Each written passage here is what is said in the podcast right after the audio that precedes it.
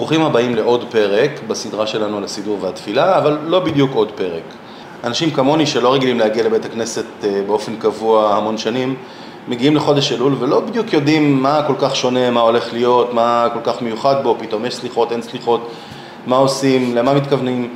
אז אנחנו נתחיל לדבר על זה עכשיו בסדרה חדשה של מפגשים עם הרב שמואל רסקין, אני בני חיון, ונתחיל לדבר על חודש אלול, על המנהגים, על הדברים שעומדים מאחורי המנהגים, על הפרקטיקה ועל למה זה לוקח אותנו לעתיד. אה, אז זה חודש מיוחד.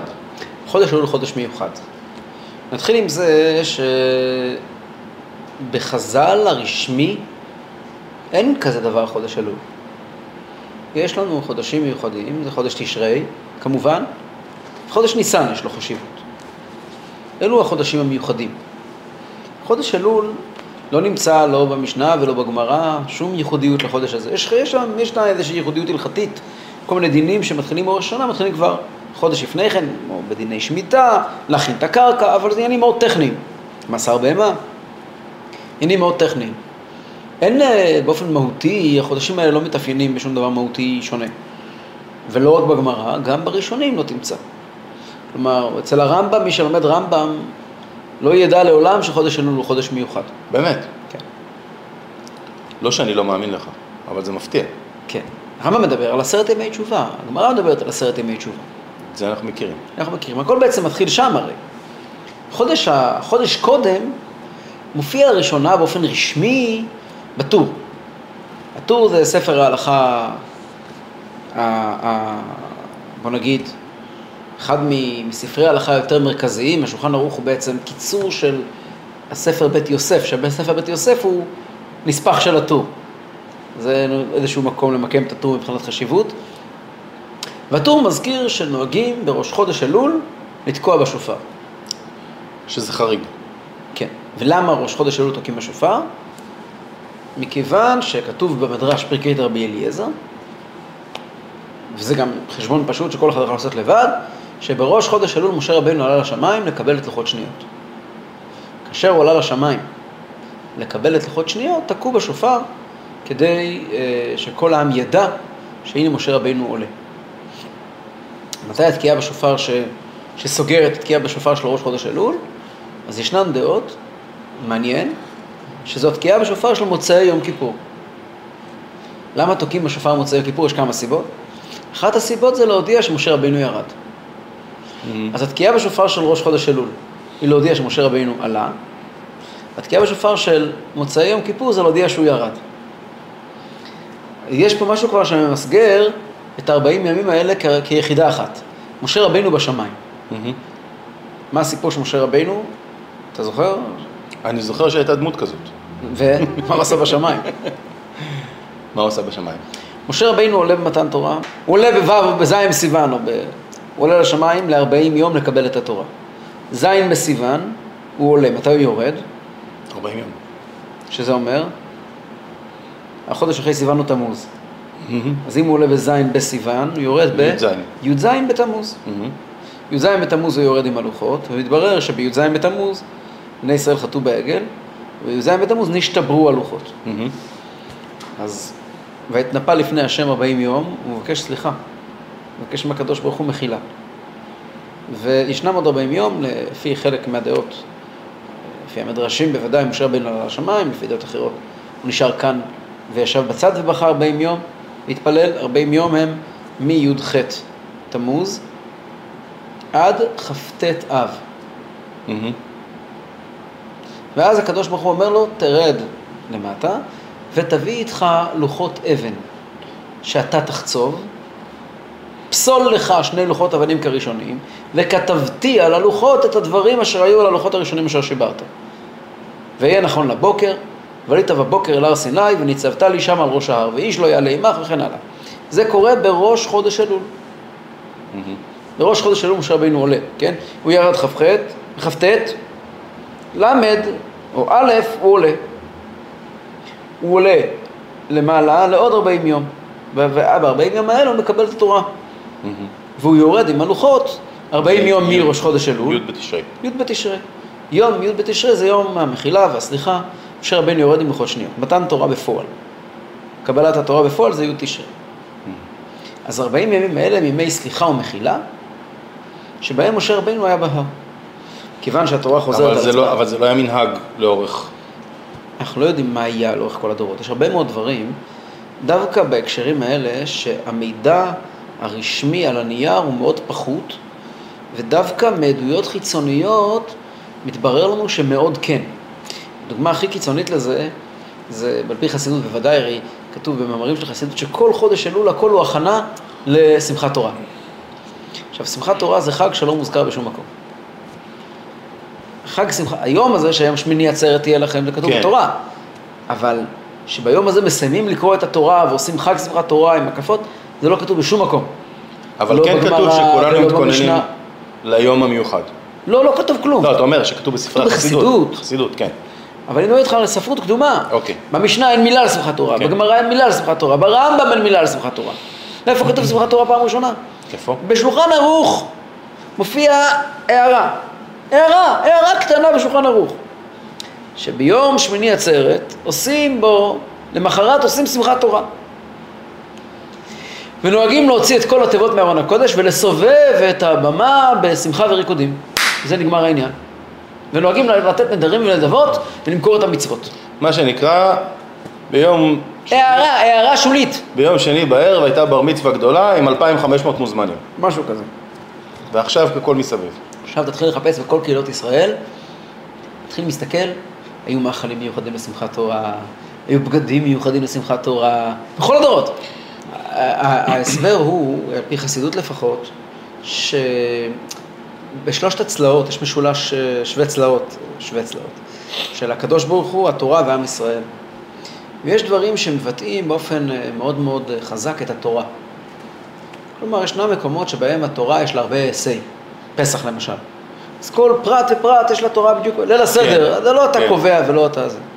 יש מקומות שבהם הצלע של ישראל הופכת להיות מאוד מאוד, אה, מאוד דומיננטית, וכאילו יהודים מגיעים ואומרים, תן לנו לנהל את האירוע. מהמם. וכאילו, עזוב רגע תורה, התורה היא תורה והיא חשובה, והיא... אבל כעת אנחנו רוצים לנהל את האירוע. רואים את זה, למשל, רואים את זה בהרבה דברים, בשמחות ולהבדיל באבל. רוב הדברים הם אין אותם בהלכה. במנהגים. מנהגים, יפה. וזה זמן של מנהגים. וחודש אלול הוא, הוא באיזשהו מקום, אלול בארמית זה חיפוש. מהמם. זה מקום שבו היהודי מתעורר ואומר, אני רוצה לסדר לעצמי סדר יום חדש. ולכן זה פחות מוזכר. לא כי זה לא קיים. זה היה קיים, אבל לא רצו לקבע את זה כמין, להפוך את זה לתורה. העדיפו להשאיר את זה ברובד של ישראל. עכשיו, אז, אז זה, זה כתוב, זה אנחנו דיברנו כעת מבחינה הלכתית. עוד דבר כתוב בהלכה, שנוהגים לתקוע בשופר בחודש אלול בכל יום. למה? זו סיבה אחרת. למה? כדי להחריד את הלבבות שיעשו תשובה. כך כותב אה, הטור. מה הפירוש? יש פסוק שאומר, יתקע שופר בעיר העם לא יחרדו. שומעים אה, תקיעת שופר, אז זה מחריד את האב, ומזכיר לנו שהנה, הנה בא יום הדין. ראש השנה הוא יום הדין. זה על פי פשט. אם נעבור ל- לעולם אחר לגמרי של, של, של מציאות, אז יש לנו את עולם הקבלה. בעולם הקבלה, עץ חיים וכולי, שם מדברים על אורות עליונים במיוחד שנפתחים בחודש אלול, שנקראים 13 מידות הרחמים. שזה בעצם כאילו, כמו שכתוב בפרקי דרבי אליעזר, שמשה רבנו היה בשמיים וקיבל את התורה, ואיך הוא קיבל את התורה? כי הוא הרי התחנן, השם, השם, כן, רחום וחנון, ולכן הוא קיבל את התורה, את הלוחות השניות. אלו מין יחס של מחילה או סליחה וכפרה. כשמגיע השיא שלו זה יום כיפור, שהוא יום הסליחה, מחילה והכפרה. אז בעצם מה שקורה ביום כיפור הוא רק חותם של כל 40 יום האלה, אבל כל 40 יום האלה הם ימי סליחה וכפרה. אז כל 40 יום האלה הם ימי סליחה, כיוון שבעולם מאיר אור מיוחד שנקרא י"ג מידות הרחמים. ולכן, כתבו המקובלים, שבכל ימי חודש אלול זה זמן והזדמנות לומר סליחות.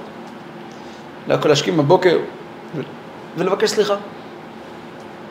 לכן הספרדים נהגו שהחל מאחרי ראש חודש אלול, ראש חודש אלול זה היום שלא אומרים בו תחנון, זה לא הזדמנות לסליחות. אבל מאחרי ראש חודש אלול מתחילים לומר אה, אה, סליחות בכל בוקר, שהסליחות אנחנו נדבר עליהן בעזרת השם בהזדמנות הבאה, אבל סליחות זה, זה איזושהי אה, יצירה שמתעסקת באופן מאוד מאוד חזק בי"ג מידות הרחמים. אז את י"ג מידות הרחמים והסליחות נשאיר בת השם בהזדמנות אחרת. אז מבחינה הלכתית, בפועל, השולחן ערוך היום הוא, הוא, הוא בנוי גם על קבלה וגם על נוהגים, אז יש בחודש אלול כמה וכמה מאפיינים. דבר אחד כתוב כבר בכתבי אריזל, ומשם זה הפך לדבר מאוד מאוד אה, כללי, מופיע גם לא רק בכתבי אריזל, שאלול ראשי תיבות של ארבעה פסוקים. אלול ראשי תיבות של הפסוק המפורסם, אולי המפורסם מכל הראשי התיבות, אני לדודי ודודי לי. אני לדודי ודודי לי זה פסוק בשיר השירים, שהקדוש ברוך הוא, יהודי אומר לקדוש ברוך הוא, אני שלך, אני לדודי, אני אוהב אותך, אני קשור איתך, והקדוש ברוך הוא חוזר אליי באהבה. כן? וזה הולך בעצם על היחס של תפילה. מהפסוק הזה לומדים שחודש אלול הוא זמן של תפילה. אוקיי, אני לדודי. אני לדודי, ודודים, תפילה. בחסידות מוסבר על זה כמובן הרבה הרבה יותר, אבל לא כעת. הראשי תיבות השניים שכתובים, זה, יש פסוק שאומר, עינה לידו ושמתי לך. מה הכוונה? יש פסוק בפרשת משפטים שמדבר על עיר מקלט. שבאשר לא צדה אם מישהו לא התכוון להרוג, והאלוקים מינה לידו, הקדוש ברוך הוא זימן לידו להרוג, הוא הרג בטעות, בשגגה. עדיין הוא צריך לברוח. אז כן, אז ושמתי לך מקלט. מקום לנוס שמה. כל רוצח, כן. מכה נפש בשגגה. כי עדיין מכירים בזה שבעצם האדם ש, שקרוב משפחה שלו נפגע, עלול כן לרצות לנקום. כן, פה בפסוק משמע שגם זה שהוא הרג, יש פה חטא. אפילו בשגגה? כן. נפל לו הפטיש מהיד, כן, כן, כמו שיש כן, דוגמה, כן, נפל לו הפטיש. ואשר לא צדה, מי שלא התכוון, והאלוקים עינה לידו. זאת אומרת, הקדוש ברוך הוא ארגן את זה שהוא יהרוג. כן. למה האלוקים עינה לידו? רש"י אומר על המקום, כי הוא היה חייב מיתה. ההוא שמת היה חייב מיתה. וההוא שהורג, אז הקדוש ברוך הוא דאג שדווקא האדם הזה יהרוג אותו מכיוון שהוא צריך אה, אה, לעבור טיפול של אה, גלות. יש באמת, רואים בנביא, כתוב שדוד המלך מתווכח עם שאול. שאול רודף אחרי דוד, ודוד מצליח. פעמיים יש שם סיפור שדוד עומד מול שאול ונותן לו נאום במהלך המנוסה ההדדית. וכאשר, באחד הסיפורים שם, עומד, עומד, עומד דוד, שאול נכנס למערה בעין גדי, שאול, ודוד נמצא בתוך המערה ושאול לא יודע, שאול מחפש את דוד. ואז דוד כורת את כנף המעיל של שאול. Mm-hmm. ושאול לא שם לב. שאול יוצא, או כנראה איזושהי אדרת מאוד מאוד מכובדת. ושאול יוצא מהמערה, ואחרי שהוא מתרחק, סביר להניח, זה היה מערה באיזה צוק, באיזה עין גדי. כן. הוא מתרחק, דוד יוצא מהמערה, וקורא לו, שלום אדוני המלך. הוא נותן לו נאום שלם. אומר לו, הנה, הנה הבגד, אם הייתי רוצה להרוג אותך, יכולתי להרוג אותך. היית בידיים שלי. ואני לא רוצה להרוג אותך. ואז הוא אומר לו באמצע, כאשר יאמר משל הקדמוני, מרשעים יצא רשע. משל הקדמוני זה הולך על התורה, היא אומרת שרשע יוצא רק מרשעים. איפה זה כתוב בתורה? אז חז"ל אומרים, והאלוקים מינה לידו, פה, שמי שהורג כנראה היה אמור להרוג. אני לא רוצה להרוג. לא, לא ניכנס לזה עכשיו, כי נשמע לי שזה נושא מורכב ויש המון שאלות נושא ש... רחב, כן. זה בכלל כל העניין הזה של כפרה על שוגג, זה נושא רחב. כן. אבל זה מצביע על איזושהי לקות בנפש מאוד מאוד עמוקה. זאת אומרת, לפעמים קוראים לדברים, לאדם דברים בלי כוונה, מכיוון שהם שייכים אליו. והאלוקים מינה לידו. נדמה לי שבהשגחה פרטית תמיד קוראים דברים לבן אדם. כן, אבל ישנה מצוות למשל, שאדם מקיים בלי לשים לב. אה, דוגמה מפורסמת, יש כמה דוגמאות מפורסמות, הדוגמה הכי מפורסמת זה ששכחה. יש מצווה שאם אדם שכח משהו בשדה, אז אסור לו לקחת את זה, הוא צריך לתת את זה לעני. זה היה פעם אחד שהיה אחד מהחכמים, מהתנאים, שהלך בשדה ושכח. הבן שלו, אומר לבן שלו, אוי, שכחתי. עכשיו רוץ מהר, תביא קורבן אה, פר, ונלך לבית המקדש להקריב קורבן תודה. אומר לו, תודה על מה? אומר, תודה ששכחתי. אומר לו, אומר, המצווה היחידה שאני לא יכול לתכנן. אותו דבר הגמרא אומרת שמי שנפל למטבע והרים אותה עני, אז הוא קיים מצוות אה, צדקה. Mm-hmm. אז זה מצוות שאתה לא מתכנן, כתוב שזה קשור לזכויות. זאת אומרת, הנפש, יש לה שליטה על מה שקורה גם לא דרך המודע. אז זה טוב, ברור. לא, גם לא תת מודע. יש לה שליטה על המציאות. אותו הדבר... גם ברור. אותו הדבר ב- ב- ב- בשלילה. כשאדם עושה דברים לא טובים, גם אם זה בלי כוונה, זה מגיע לו כאילו. זה בעצם מדבר על פגמים בנפש. על מקומות שבדרך כלל אין לנו יכולת לגעת בהם, וגם לא בטוח שאנחנו אמורים לחטט שם. אבל צריכים לדעת שהנפש עצמה, היא צריכה תיקון, היא, היא צריכה טיפול. עכשיו, מאוד מאוד נכון, מאוד כנראה שבימינו, בדורנו, אנחנו לא אמורים לחטט בכאלה מקומות באופן, בנפש, לא מגיעים משם דברים טובים, מלחטט.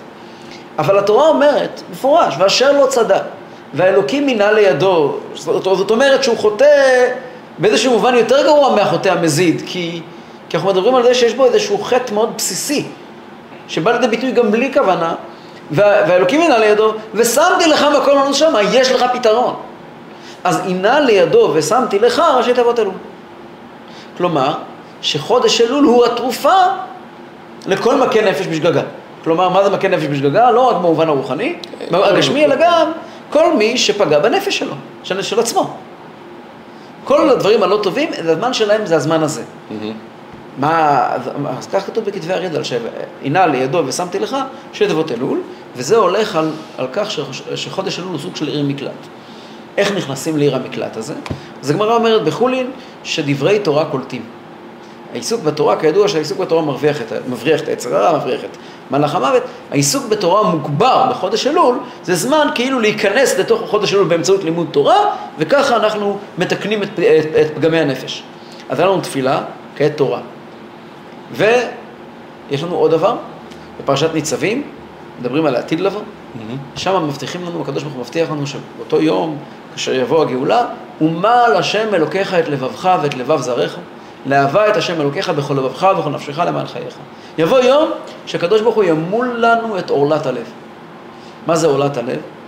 אנחנו יודעים שישנם שלוש עורלות, עורלת המאור, העורלה הרגילה של ברית מילה, יש עורלת הלשון, כתוב ב... ב, ב, כתוב בערל שפתיים, כן? כתוב ב, ב, בספר יצירה, ויש עורלת הלב.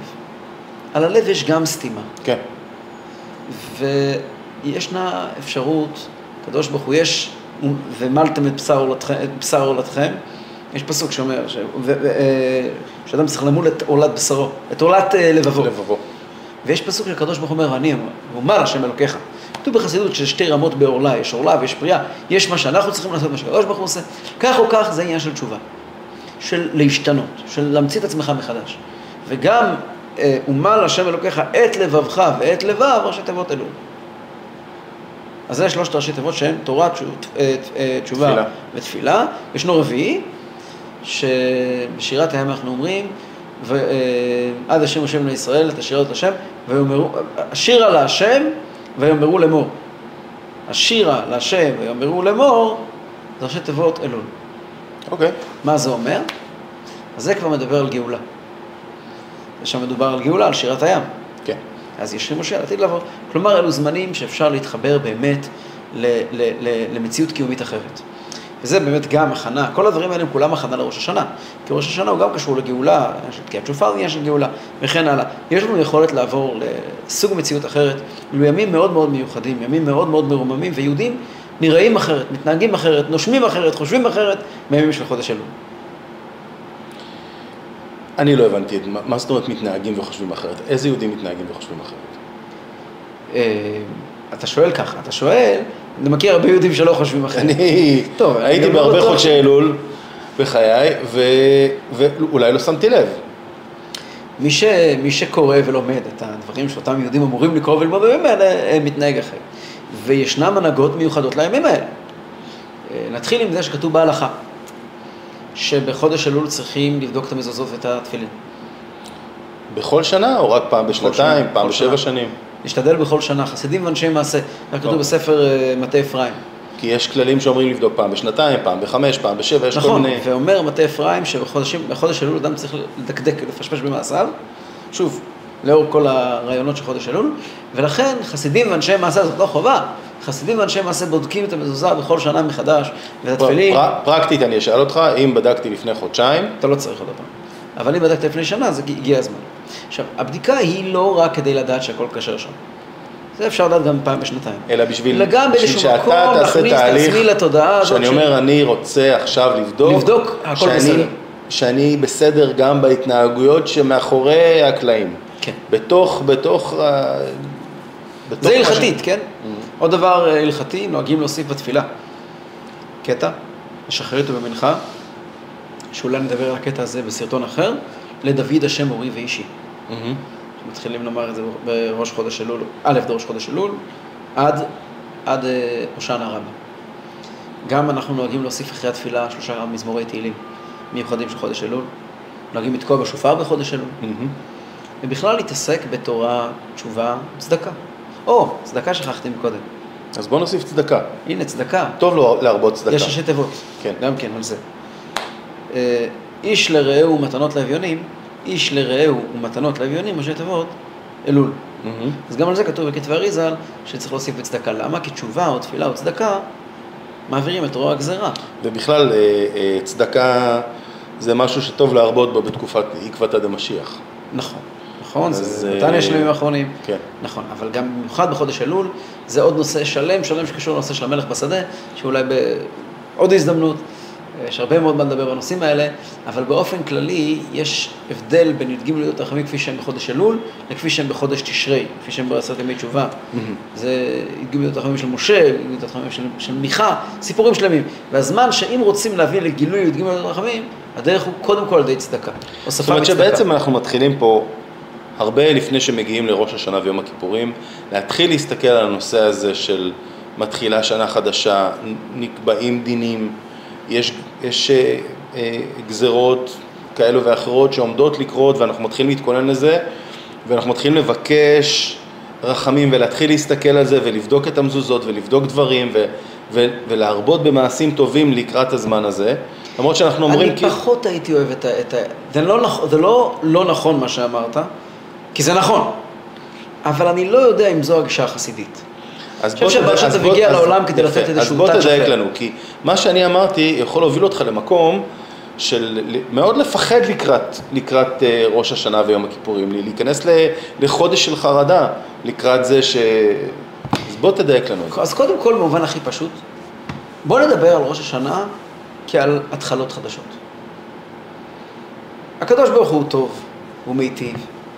ימים אלה הם, הם ימי רחמים. חודש הרחמים והסליחה. ימי רחמים. אז חשוב להדגיש. משה רבינו עלה לשמיים כדי לקבל לוחות שניות. מהמם. הוא לא עלה לשמיים כדי לחטוף על הראש. יפה. וזה המהות של הימים האלה. הוא עלה כדי לקבל לוחות שניות, הקדוש ברוך הוא אומר סלחתי כדבריך. ומתגלה קשר עמוק יותר ורציני יותר. וכל התהליך הזה של תשובה, תשובה בכלל, ויש הרבה מה לדבר על תשובה, אבל תשובה בכלל היא תהליך שבמרכז שלו עומדת אמונה גדולה שיש מי שיסלח. בלי זה אין תשובה.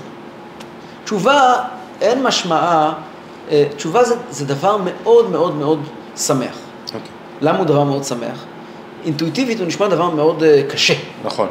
אבל, אבל כשחושבים כמה רגעים מגלים שהוא הדבר הכי שמח שיכול להיות. למה? כי שמחה משמעה מוטיבציה. שמחה משמעה אני מוכן לשינוי. אדם שלא מאמין בשינוי לא יעשה תשובה.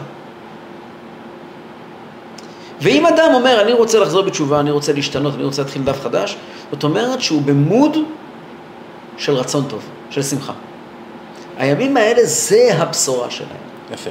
אז אנחנו רוצים לשים את הדגש ואת, ואת הפוקוס שלנו על התהליך של הסליחה, על התהליך של השינוי, על התהליך של ההתפתחות, ולא רק על זה שבסוף יהיו דינים וגזרות. לא ו- יהיו דינים, הקדוש ו- ברוך הוא קוצב לנו שנה חדשה.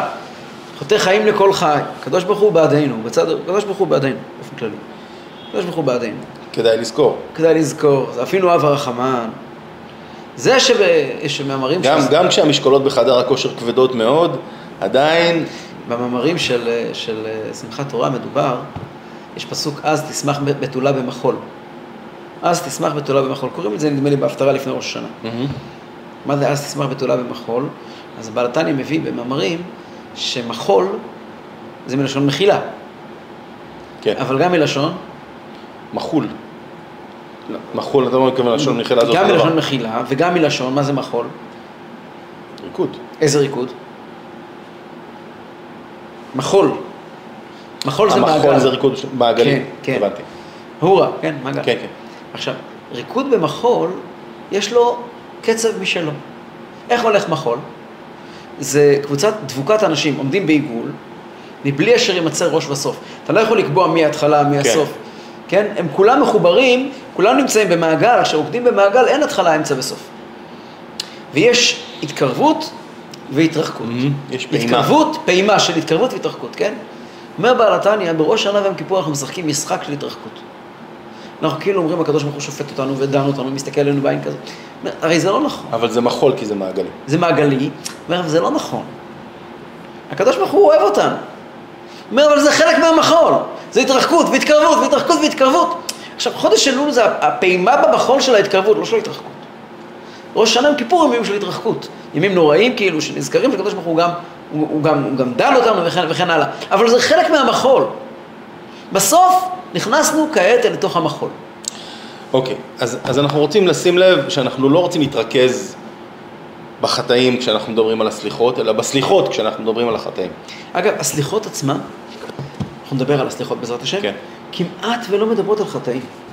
הן מדברות, אבל כמעט לא מדברות על חטאים, אנחנו עוד נעסוק בהם בעזרת השם באחד הסרטונים הקרובים, אנחנו כעת מתחילים סדרה שלמה על חודש אלול, על הסליחות, על ראש השנה, ויש לי עוד קטעים שמתקופה קודמת, אנחנו נעלה אותם שוב, על ראש השנה ויום כיפור. אנחנו נשתדל לכסות את כל המרחב הזה של אלול תשרי, לטובת כל מי שרוצה להעמיק ולדעת טוב יותר איך להחזיק את הסידור.